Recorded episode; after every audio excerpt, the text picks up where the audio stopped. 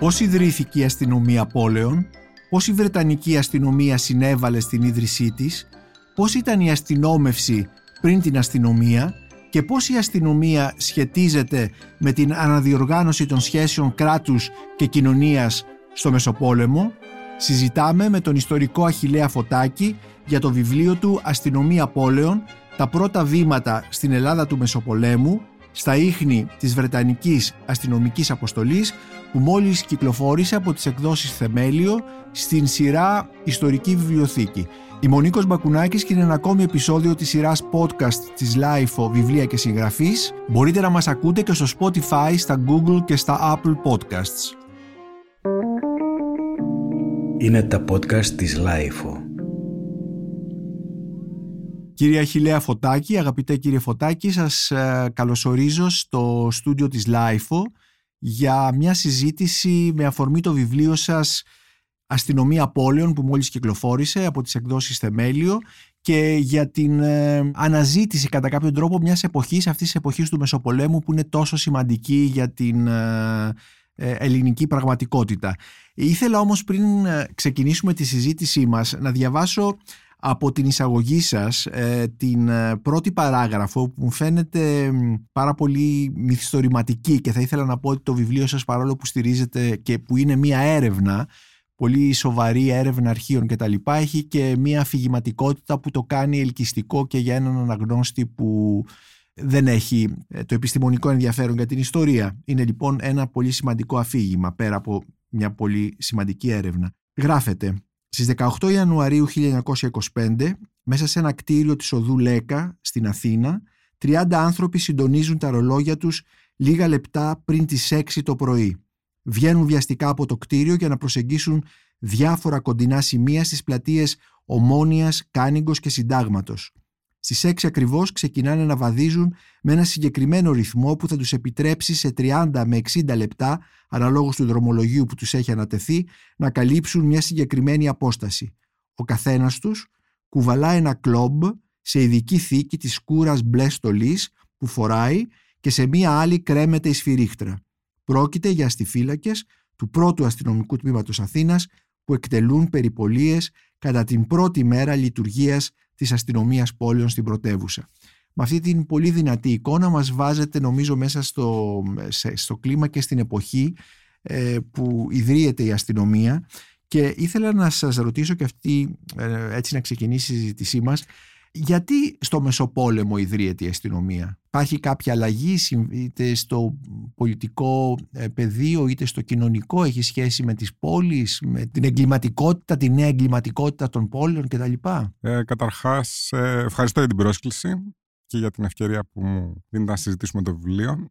Θα έλεγα ότι δεν υπάρχει μία αιτία, ότι είναι ένα κύμα αιτιών που ε, βαδίζουν παράλληλα ας πουμε ε, εκείνη την περίοδο. Εντάξει, υπάρχουν κάποιες ε, εξελίξεις που έρχονται από το 19ο αιώνα και υπάρχει μια κρίση ε, σχετικά με την αστυνόμευση ή μια κρίση σχετικά με τη συμβίωση του στρατού και της πολιτικής ε, θυμίζω ότι η χωροφυλακή ήταν κάτι σαν θηγατρική του στρατού. Δηλαδή, μέχρι την ίδρυση της αστυνομίας, η αστυνόμευση γινόταν από την ε, χωροφυλακή. από τη χωροφυλακή. Υπήρξαν διάφορα σώματα ε, μέσα στο 19ο αιώνα, αλλά ήταν κυρίως η χωροφυλακή αυτό που από την αρχή του κράτους, από το 1833 και μέχρι ε, εκείνη την περίοδο για την, στην οποία μπαίνω εγώ με το βιβλίο, ε, η χωροφυλακή ασκεί αστυνομικά καθήκοντα και μέσα στην Αθήνα mm-hmm. και μέσα στις πόλεις. Αυτές τις τέσσερις που θα, θα αναλάβει έπειτα η αστυνομία πόλεων.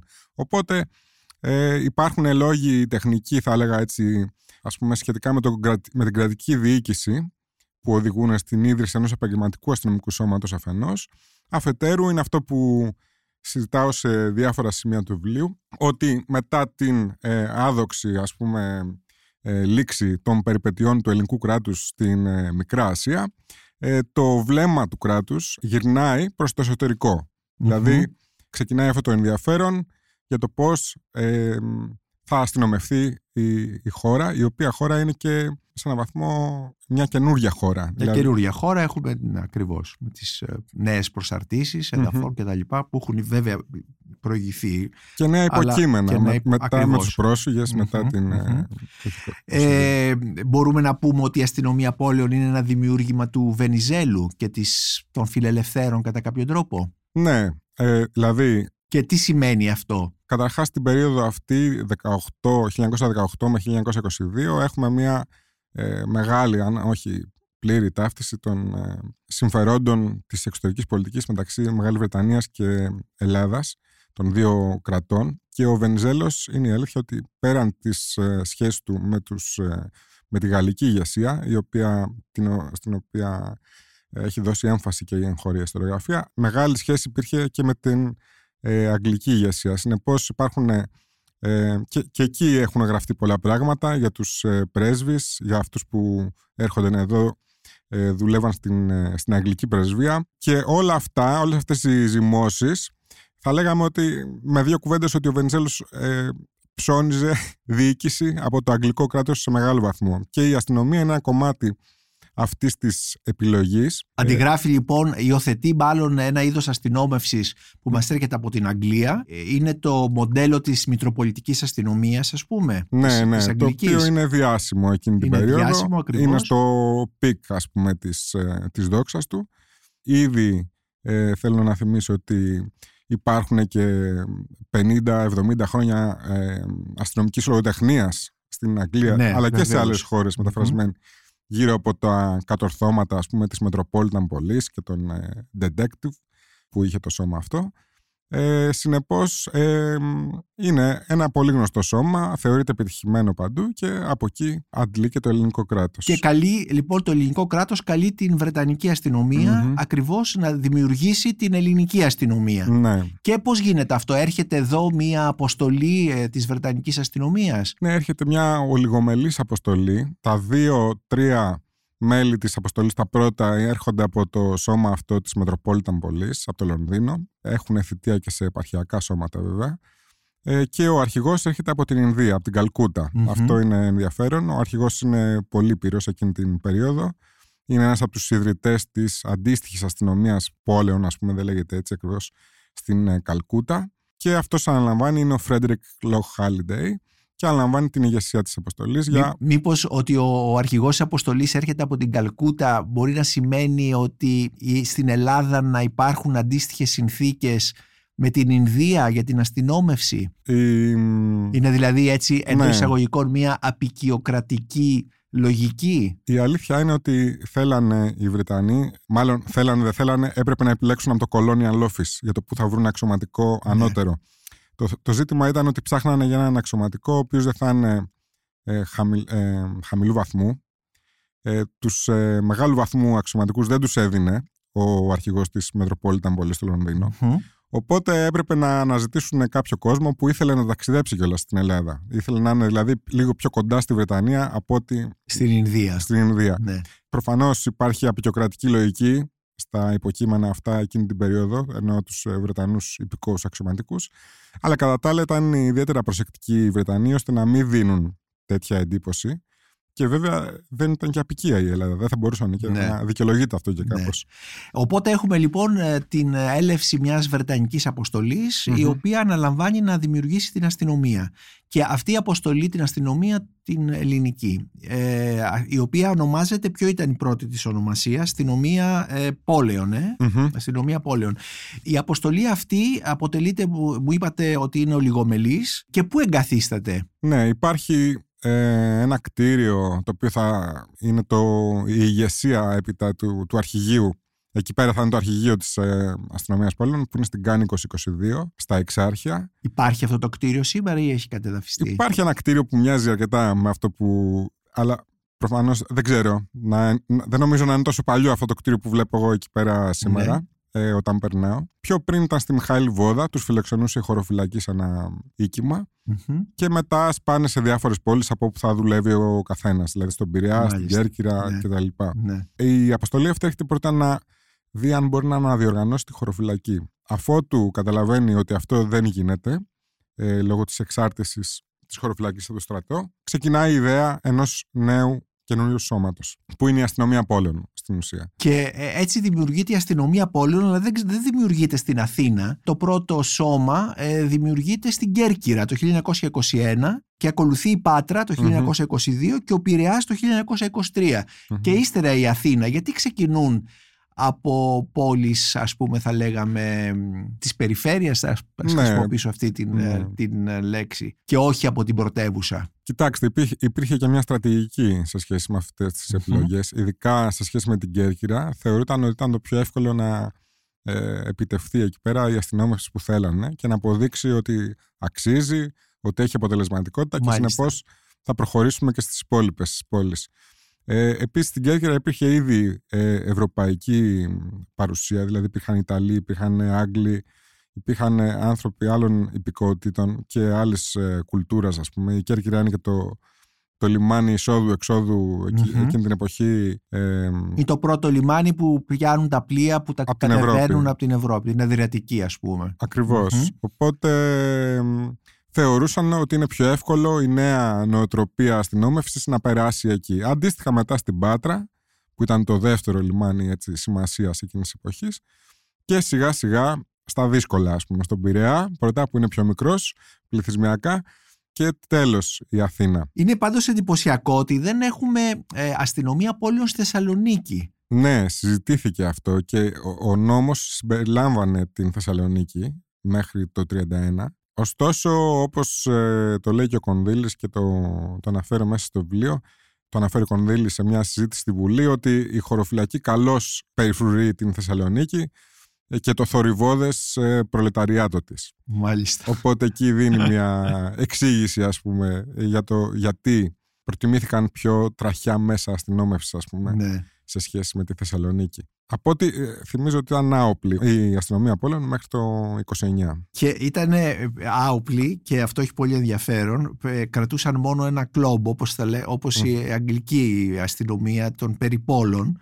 Και επίσης ε, στο βιβλίο σας φαίνεται ότι υπάρχει και μία σε σχέση με τη χωροφυλακή που θεωρείται πιο βία, πιο άγρια, εντός εισαγωγικών χρησιμοποιώ το άγρια, ο τύπος του αστυνόμου, ο, το μέλος δηλαδή της αστυνομίας πόλεως, που είναι, πόλεων, που είναι πάντοτε άντρας κτλ. είναι πιο εξευγενισμένος. Το βλέπω εδώ ε, σε σχέση με το πώς πρέπει να είναι η εμφάνισή του, ας πούμε, αν πρέπει να έχει μουστάκι, να μην έχει μουστάκι κτλ.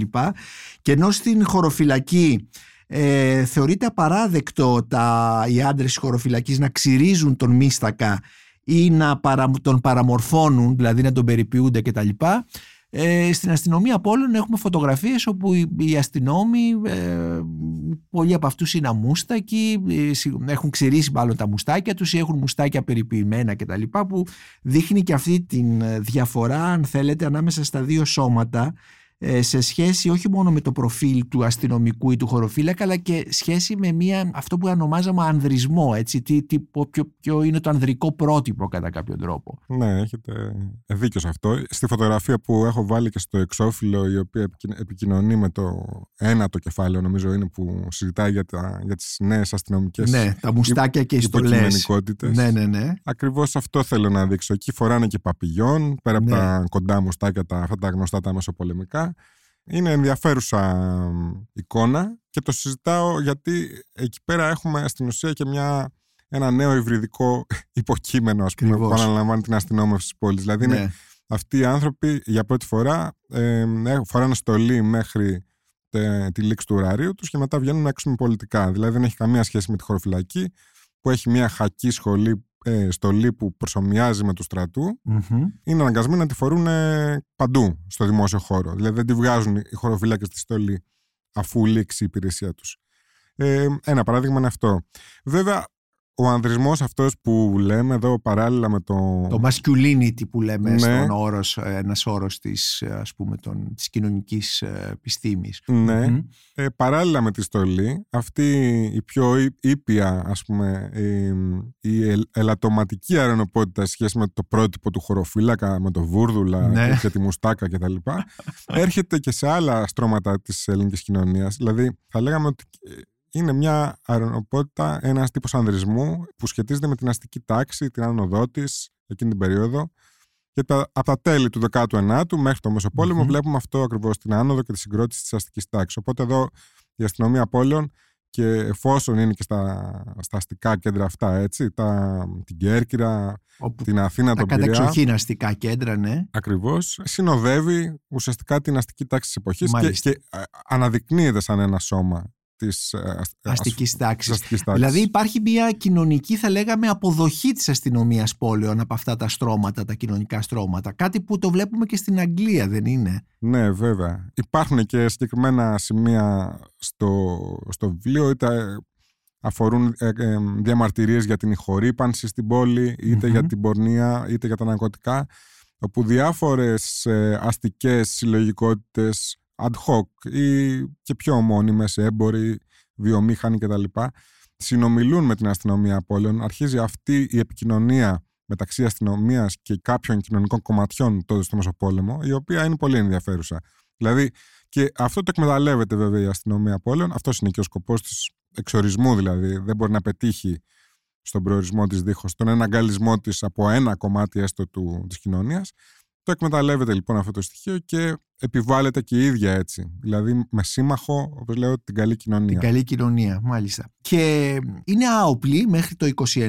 Τι είναι αυτό που κάνει την... Ε, ε, αλλάζει τέλος πάντων αυτό το καθεστώς και φέρνει όπλα στα μέλη της αστυνομίας πόλεων; Ουσιαστικά είναι μια εσωτερική σύγκρουση στο ελληνικό κράτος, μέσα στο ελληνικό κράτος, από την οποία κινδυνεύει να διαλυθεί κιόλα η αστυνομία Και έπειτα είναι και ένα ζήτημα ισορροπιών απέναντι στην, ε, με τη Βρετανική αποστολή. Μάλιστα. Δηλαδή εκεί ε, είμαστε πια στα τελευταία χρόνια του Holiday. Η, δύο... η Βρετανική αποστολή είπαμε ότι ήρθε στην Ελλάδα το 1918. Το 18, ναι. Για να αναλάβει τη συγκρότηση αυτού του νέου σώματος και μέχρι πότε μένει στην Ελλάδα; Θα μείνει στην Ελλάδα μέχρι το 31 και με μια μεταβατική ηγεσία λίγο το 32.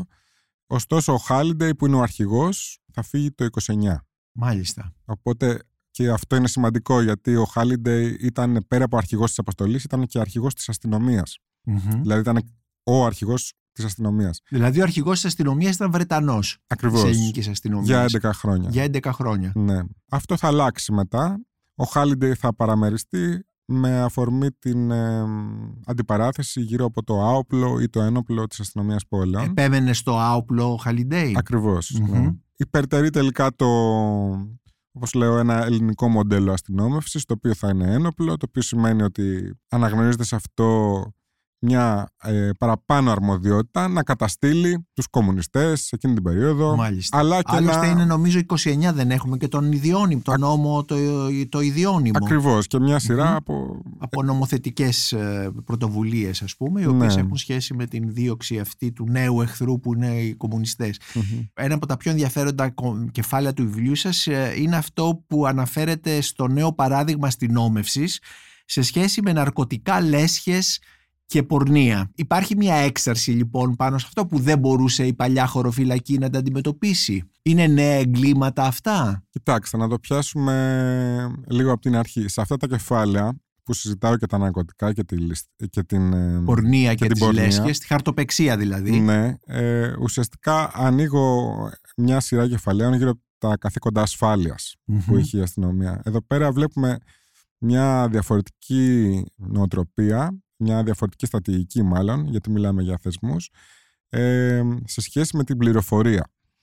Δηλαδή, ε, εδώ ο μηχανισμός αυτός, η αστυνομία πολλών, διαχειρίζεται αλλιώς τις πληροφορίες σε σχέση με την χωροφυλακή. Με ποιον τρόπο δηλαδή; Καταρχάς συγκεντρώνουν τις πληροφορίες. Δηλαδή η δυνατότητά τους να βρίσκονται με πολιτικά ρούχα μέσα σε γειτονιές, σε σοκάκια, σε μέρη που ο χωροφύλακας δεν μπορούσε να παραστει και μπορούσε να λειτουργεί μόνο μέσω χαφιέδων. Ε, εδώ πέρα έχουμε την, τον, τον, ίδιο τον αξιωματικό, τον αστυνομικό, να μπαίνει εκεί, να μαθαίνει τη γλώσσα, να μαθαίνει την αργό, Μάλιστα. να καταγράφονται λεξικά γύρω από αυτές τις ε, αργό. Έχουμε, ε, δηλαδή τα λεξικά αυτά, το, ε, ας πούμε τα καλιαρντά είναι ένα λεξικό που το, το περίφημο λεξικό που κάνει μετά ο, ο πετροπουλος αλλά νομίζω ότι από την αστυνομία ξεκινάει οι πρώτες καταγραφές αυτές. Ναι, βέβαια. Έχουμε δύο μεσοπολεμικά λεξικά μέσα στην ασφάλεια της αστυνομίας πόλεων ε, που τα φτιάχνουν οι ίδιοι αξιωματικοί. Ποια είναι αυτά, τα, τι λεξικά είναι; Το ένα είναι των ε, ρεμπετών και ε, της μαγιάς ας πούμε το Μμμ, λεξικό. μμμ. Ε, το άλλο είναι των ε, καλιαρντών Μάλιστα. ε, που έχει Ναι. μέσα πολλές ε, τις τσιγκάνικες λέξεις αυτές τις, ε, τις λέξεις της πιάτσας ας πούμε, Ναι. από τον Πειραιά μέχρι την, ε, την Αθήνα εκείνη την περίοδο. Οπότε έχουμε εδώ μια διαφορετική διαχείριση της Της πληροφορίας πληροφορίας. και έπειτα έχουμε και μία μ, διαφορετική στρατηγική σε σχέση με το τι ε, θα ονομαστεί πρόβλημα, τι θα προσδιοριστεί ως πρόβλημα, Μάλιστα. νομικό, παύλα, κοινωνικό κτλ. Με ποιους θα το αντιμετωπίσουμε, με ποιους τρόπους. Ε, και εκεί η αστυνομία από όλων αναλαμβάνει πολλούς ρόλους. Δηλαδή αφενός ε, δουλεύει πάνω στον νόμο, γιατί πολλοί από τους πρώτους αξιωματικούς ήταν και απόφοιτοι νομικής, Μμμ. Οπότε είχαν τη δυνατότητα να προσεγγίζουν έτσι τα ζητήματα. Ε, αφετέρου, αυτό που λέγαμε και πριν, να συμμαχούν με κομμάτια ε, του κοινωνικού, ε, τα οποία ε, συνενούσαν βέβαια σε αυτούς τους ορισμούς των κοινωνικών προβλημάτων, όπως της πορνείας, των εργοτικών κτλ. Οπότε, εγώ λέω εδώ πέρα ότι δημιουργείται ένας κύκλος ε, αντιγκληματικός ε, με έναν τρόπο, ε, μια μανιέρα αν θέλετε, για το πώς η αστυνομία βρίσκει ποια είναι τα προβλήματα, τα συζητάει, ε, προτείνει μέτρα, ε, βρίσκει συμμάχους, ε, τα δημοσιεύει όλα αυτά στον τύπο για να δείξει το, Το έργο της. το έργο. Και, γιατί προφανώς δεν έχει ακόμη εδρεωθεί. Υπάρχει αμφισβήτηση αν Ναι, θα ναι. πρέπει να, να έχουμε αστυνομία ή όχι ακόμη, έτσι δεν είναι, Ακριβώς. τη δεκαετία αυτή. Ακριβώς. Και ένα κρίσιμο όπλο στο όλο ζήτημα είναι η στατιστική, η οποία μπαίνει τότε από κάποιους έτσι πρωτοπόρους ε, του εγκληματολογικού και α, η στατιστική χρησιμοποιείται και σαν το χρησιμοποιούν για τον τύπο για να Μμμ. δείξουν το μέγεθος του εκάστοτε προβλήματος δημόσιας τάξης αλλά το χρησιμοποιούν και εσωτερικά στο κράτος για να δείξουν πόσο πιο αποτελεσματική είναι η ίδια η αστυνομία πόλεων απέναντι στη χωροφυλακή. Ναι. Και επίσης ε, νομίζω ότι η αστυνομία καθιερώνει, με την αστυνομία εισάγεται και τα δακτυλικά αποτυπώματα. Ή Ναι. όχι; Τα δακτυλικά υπο- αποτυπώματα υπάρχουν και πριν την αστυνομία πόλεων. Το θέμα είναι ότι δεν, τη- δεν ε, φυλάσσονται και δεν τηρούνται συστηματικά. Η, Μμμ. η αλήθεια είναι ότι ο Κωνσταντίνος Γαρδίκας, ο λεγόμενος πατέρας της Ο εγκληματολογίας, εγκληματολόγος. ναι, Ναι. ε, στην Ελλάδα αναδείχθηκε την περίοδο εκείνη που ήταν η αστυνομία πόλεων. Συνεπώς, Μάλιστα. και, και τον βοήθησε η αστυνομία πόλεων γιατί ε, συνεργάζονταν οι, οι δύο πλευρές Μμμ. ε, από το Μεσοπόλεμο μέχρι και μεταπολεμικά. Αλλά ειδικά εκείνη την περίοδο τη δεκαετία του 20 είναι που φτιάχνεται η Διεύθυνση Εγκληματολογικών Αναζητήσεων. Ναι, και, και από ό,τι βλέπουμε στο βιβλίο σας, αυτή τη δεκαετία του 20 έχουμε και πολύ έτσι, σημαντικές θεαματικές ε, κατά κάποιο τρόπο επιτυχίες αστυνομίας. Μμμ. Ε, όπως για παράδειγμα κλιμάκιο της ασφάλειας Πειραιά το 1924 συνέλαβε στο Κάιρο και στην Αλεξάνδρεια δύο άτομα που είχαν προηγουμένως αρπάξει 1,1 εκατομμύρια δραχμές ε, ε, στην Αθήνα ή την ίδια χρονιά ε, συλλαμβάνεται στο Βελιγράδι ένας καταχρηστής του Ταμείου Συντάξεων Πειραιά ε, ή τον Μάιο του 26 αστυνομικοί του Πειραιά συλλαμβάνουν στην Κοριτσά της Αλβανίας έναν Έλληνα καταζητούμενο για την κλοπή μεγάλου χρηματικού ποσού από το Ταμείο των Αλευρώμιλων σε Λασία. Ή πάλι έχουμε το 1929 τη σύλληψη του πλοιάρχου του πλοίου Ελριάτ στο οποίο κατασχέθηκαν 741 κιλά οπίου και 550 κιλά χασίς τα οποία μετέφερε στην ΚΕΑ, στην Τζιά και ήταν η μεγαλύτερη ποσότητα ναρκωτικών που είχε κατασχεθεί ποτέ στην Ελλάδα. Δηλαδή Μμμ. ε, αυτό είναι όντως μια στατιστική, έτσι δεν είναι; Τα Ακριβ- έχετε βρει. ακριβώς. Είναι η λειτουργία της στατιστικής που δείχνει κατά κάποιο τρόπο την, για πρώτη φορά, αν θέλετε, αυτή την, ε, πώς θα, το, θα τη χαρακτηρίζαμε, την ε, εγκληματική δραστηριότητα σε σχέση με, τις, ε, με την αστυνομική, με την αστυνόμευση, πώς θα το λέγαμε αυτό; Εδώ βλέπουμε βασικά την ασφάλεια να μ, ε, αυτοδιαφημίζεται με έναν Α, τρόπο. ναι. και- Δηλαδή υπάρχουν εδώ κάποια νέα στοιχεία τα οποία μπορεί να μας κάνουν εντύπωση από πρώτη ε, ματιά αλλά εδώ ε, όλα, όλες αυτές οι επιτυχίες προϋποθέτουν ότι κάποιος αξιωματικός πάνω από ένας ξέρουν κάποιες ξένες γλώσσες, μπορούν να μετακινηθούν με ευκολία στο εξωτερικό, να επιτύχουν Μμμ. συλλήψεις και ε, με μία έννοια να δώσουν το μήνυμα ότι δεν τελειώνει στα εθνικά σύνορα, Ναι. τέλος πάντων το κυνήγι του εγκλήματος κτλ. Αλλά βασικά είναι και ένα αντεπιχείρημα απέναντι στη χωροφυλακή. Ναι. Πρέπει να το θυμόμαστε και αυτό. ναι. ε, μία ερώτηση. Ε, είπατε ότι ξέρουν ξένες γλώσσες και πραγματικά ε, βλέπουμε αποστολές ε, που μιλούν και βαλκανικές γλώσσες κτλ. Από τι κοινωνικά στρώματα ήταν αυτοί οι πρώτοι αστυνόμοι, από πού έρχονταν; Κοιτάξτε, αυτό είναι ένα πρόβλημα. Δεν, δεν τα έχουμε αυτά τα στοιχεία. Δεν, δεν μπορούμε να πούμε για μεγάλους αριθμούς. Δηλαδή, όπως συμβαίνει σε άλλες έρευνες στην Αγγλία, υπάρχει ας πούμε μια. Ε, υπάρχουν έρευνες που δείχνουν την ταξική σύνθεση Ναι. ας πούμε, του αγγλικού σώματος στο 19ο αιώνα. Εντάξει, η χωροφυλακή είναι ένα άλλο πράγμα. Οι οπλίτες, οι οποίοι είναι το μεγάλο ποσοστό, το 90% ας πούμε, ε, έρχονται από τις αγροτικές τάξεις, δηλαδή από, τις, από τα κατώτερα στρώματα. Μμμ. Στην αστυνομία πόλεων ισχύει αυτό. Εντάξει, οι αγ- οι αγροτικές τάξεις ήταν μεγάλο κομμάτι της ελληνικής κοινωνίας τότε.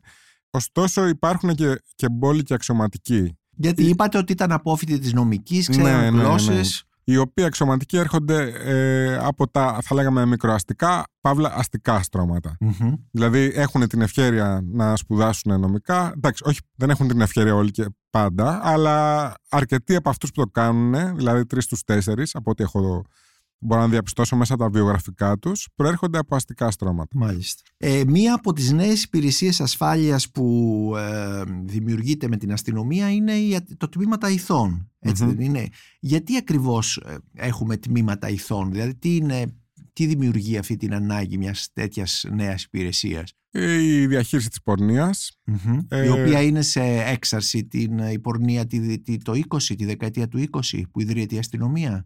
δεν έχουμε μ, στατιστικά μ, για να το πούμε αυτό ακριβώς, αλλά και να είχαμε, ξέρετε, εγώ είμαι λίγο καχύποπτος με τη στατιστική, Ναι. ε, για το πώς αποτελεί δηλαδή εργαλείο πολιτικό αλλά πρέπει να φανταστούμε ότι ε, όπως ε, ήρθαν οι πρόσφυγες το 22 ε, ανέβηκε και η φτώχεια, ανέβηκαν και τα, ανέβηκε και η πορνεία Αχα. και ανα- αναγκάστηκε το κράτος να ε, προβεί σε μια νέα διαχείριση του, του ζητήματος. Δεν ήταν ε, πολύ διαφορετική από ό,τι στο παρελθόν. Το θέμα είναι πάλι εδώ πέρα πώς συγκροτείται ε, το τμήμα ηθών με βάση τις πληροφορίες, το πώς κάνει κάτι ζήτημα στον τύπο, πώς διενεργεί συλλήψεις, τι θέλει να χτυπήσει κτλ.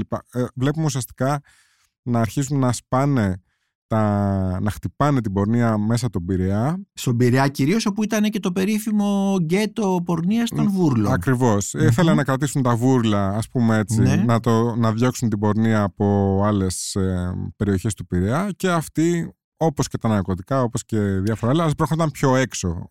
Ε, δηλαδή δραπετσόνα και μετά ακόμα πιο έξω και γινόταν αυτό το κυνήγι όλη την ώρα. Και μα, ανάμεσα σε αυτά, ε, ε, στο κομμάτι αυτό ανήκει και η καταστολή και συλλήψεις ομοφιλοφίλων που ασκούσαν το επάγγελμα της αδήλωτης πορνείας, αλλά επιπλέον πρόσβαλαν και τα κυρίαρχα κοινωνικά πρότυπα.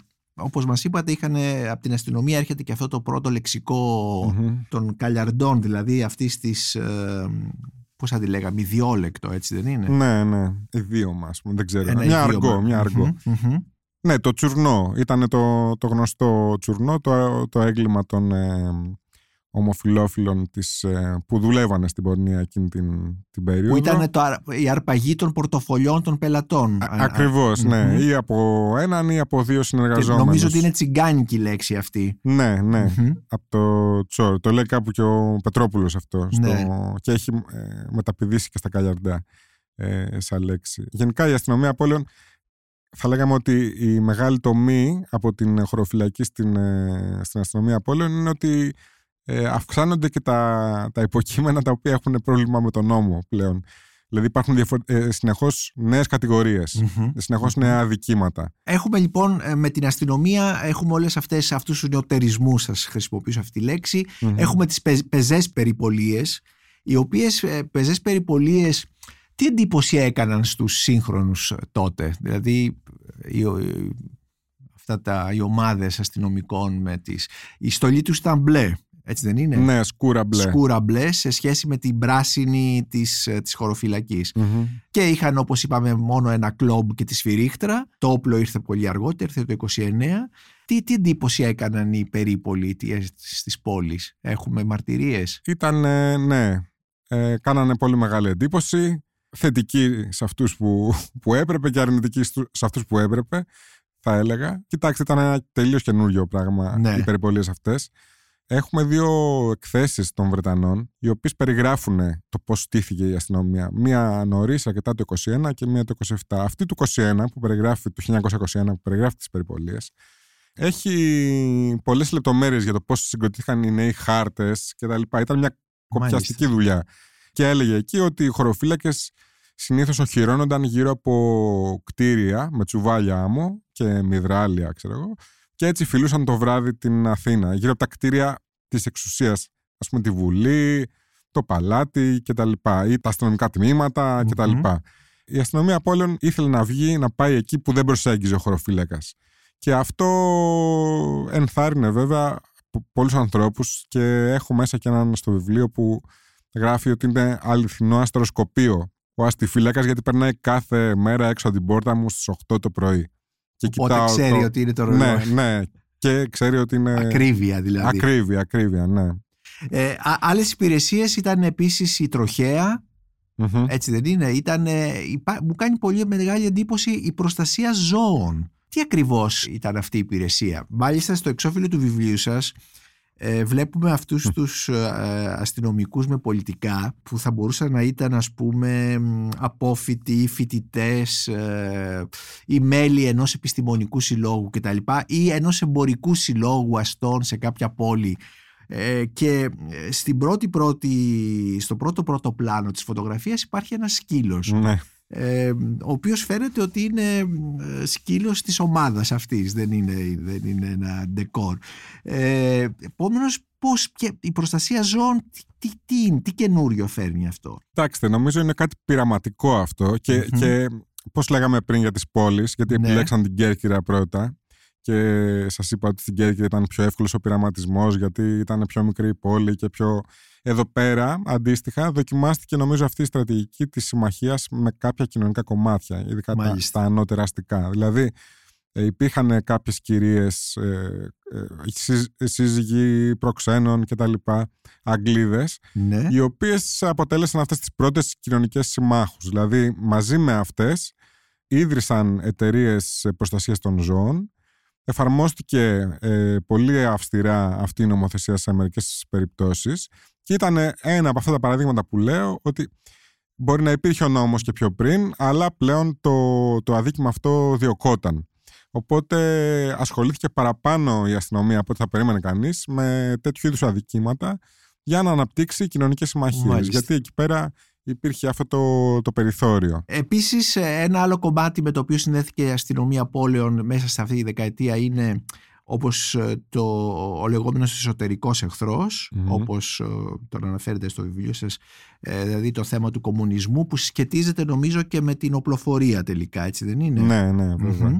Ε, και με την λειτουργία της ασφάλειας, δηλαδή η αστυνομία, πώς η αστυνομία εμπλέκεται σε αυτό που ονομάζουμε κυνήγι των κομμουνιστών, η προστασία από τους κομμουνιστές, από αυτόν τον εσωτερικό εχθρό; Ωραία. Ε, ασχολούνται περισσότερο, θα έλεγα, σε επίπεδο πληροφοριών, συγκέντρωση πληροφοριών. Μμμ. Η ομάδα στην ασφάλεια είναι ολιγομελής, δηλαδή δεν έχει πάνω από 5 ή 7 άτομα, η ομάδα δίωξης κομμουνισμού. Αργότερα αυτό το τμήμα βέβαια θα γνωρίσει μεγάλες δόξες μετά το ιδιώνυμο, Ναι. γιατί ένα μεγάλο μέρος της δουλειάς της ασφάλειας θα κατευθυνθεί Προς, την, ε, προς τα εκεί. μμμ. Ε, αλλά μέχρι το 29 είναι πολλές υπηρεσίες που ασχολούνται με το ζήτημα του κομμουνισμού. Δηλαδή είναι και η χωροφυλακή που κάνει μια αντίστοιχη δουλειά.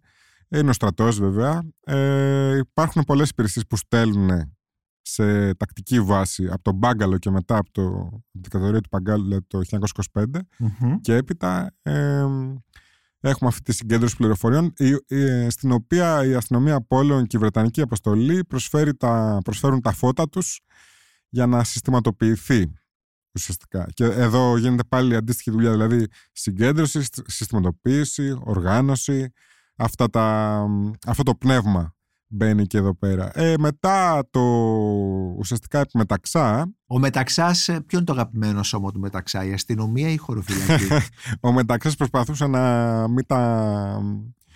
να μην μαλώνουν τα δύο σώματα γιατί Ναι. αυ- αυτό δημιουργούσε έτσι μια προβληματική εικόνα για το ελληνικό κράτος Ε, και εντάξει, τώρα οι αξιωματικοί από το κάθε σώμα λένε ότι οι ίδιοι ήταν οι αγαπημένοι του Μεταξά. Άλλοι βέβαια Ναι. παραπονούνται. Λένε ότι η χωροφυλακή ήταν πιο πολύ. Γιατί ο Μεταξάς είχε, είχε συμμετάσχει και σε κάποιες απόπειρες πραξικοπήματος με χωροφύλακε. Πάντως, είναι πολύ ενδιαφέρουσα μια φράση σας για το πώς για αυτή την ε, το, διάκριση, ας πούμε, μεταξύ της αστυνομίας και της ε, χωροφυλακή σε ένα επίπεδο, θα λέγαμε, περισσότερο ιδεών, ας πούμε. Ε, γράφεται εκεί όπου αρχίζει να διαφοροποιείται η, η πόλεων, η αστυνομία πόλεων από τη χωροφυλακή, είναι το χτίσιμο του προφίλ ενός διανοητικά ικανού αστυνομικού άνδρα που βασίζεται περισσότερο στο μυαλό παρά στην πυγμή. Μμμ.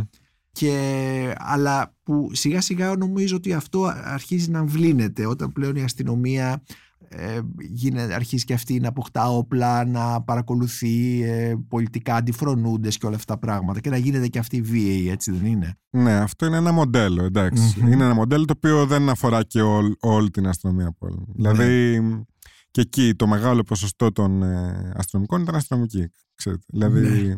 πηγαίναν σε διαδηλώσεις, χτυπούσαν κανέναν διαδηλωτή, δηλαδή κάναν αυτά που κάνανε και οι χωροφύλακες Ναι. στην τελική. Αλλά υπήρχαν ε, ε, οι αξιωματικοί οι οποίοι γράφανε βιβλία, ας πούμε. Υπήρχαν οι αξιωματικοί οι οποίοι μπορούσαν να συλλάβουν ένα σχέδιο άλωσης του Κομμουνιστικού Κόμματος, που ήταν μεγάλος πόθος, δεκαή πόθος τότε.